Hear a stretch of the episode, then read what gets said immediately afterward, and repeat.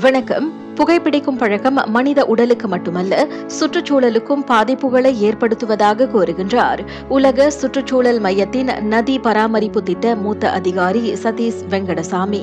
புகையிலை விவசாயத்தின் வழி உருவாக்கும் பொழுதே ஒரு சிகரெட்க்கு வந்து மூணு பாயிண்ட் ஏழு லிட்டர் நீர் தேவைப்படும். வருடாந்திரம் வந்து புகையிலை விவசாயத்திற்காகவே இருநூறாயிரம் ஹெக்டர் நிலங்கள் அதாவது மரங்கள் கூடிய நிலங்கள் வந்து அழிக்கப்படுகின்றன. மற்றும் ரெண்டாயிரத்து பதினான்கு ஆய்வின்படி இது என்ன காமிக்குதுன்னா புகையிலை விவசாயத்தின் வழி எண்பத்தி நாலு மில்லியன் டன் கரியமல வாயு கார்பன் டை ஆக்சைடு வந்து அட்மாஸ்பியருக்கு வந்து எமிட் ஆகி அந்த பருவநிலை மாற்றத்துக்கான ஒரு முக்கிய கார்பன் டை ஆக்சைடு வந்து இது வந்து எமிட் பண்ணும். மேலும் பேசிய அவர் கடல் பாதுகாப்பு நடவடிக்கைகளில் மேற்கொள்ளப்படும் துப்புரவு பணிகளின் போது அதிகம் கண்டெடுக்கப்படும் பொருளாக சிகரெட் துண்டுகள் இருப்பதையும் குறிப்பிட்டார். இப்போ இந்த சிகரெட் துண்டுகள் வந்து என்ன ஆகும்னா அதாவது பிளாஸ்டிக் ஃபில்டர் அந்த அந்த ஃபில்டர் ஃபில்டர் வந்து பிளாஸ்டிக்னால் உருவாக்கப்பட்டதால் அது என்ன பண்ணுன்னா கடலில் சென்று அது நீரில் சென்று மக்காதனால அது சிறு பிளாஸ்டிக்கால் இல்லை மைக்ரோ பிளாஸ்டிக்னு சொல்லுவோம்.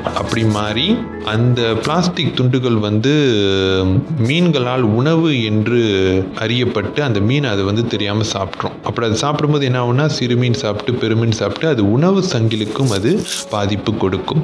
புகையிலை நமது சுற்றுச்சூழலுக்கு அச்சுறுத்தல் எனும் கருப்பொருளில் இன்று அனுசரிக்கப்படும் உலக புகையிலை அற்ற தினத்தையொட்டி அவர் இக்கருத்துக்களை பகிர்ந்து கொண்டார். நான் சௌரியம்மாள் ராயப்பன். வணக்கம்.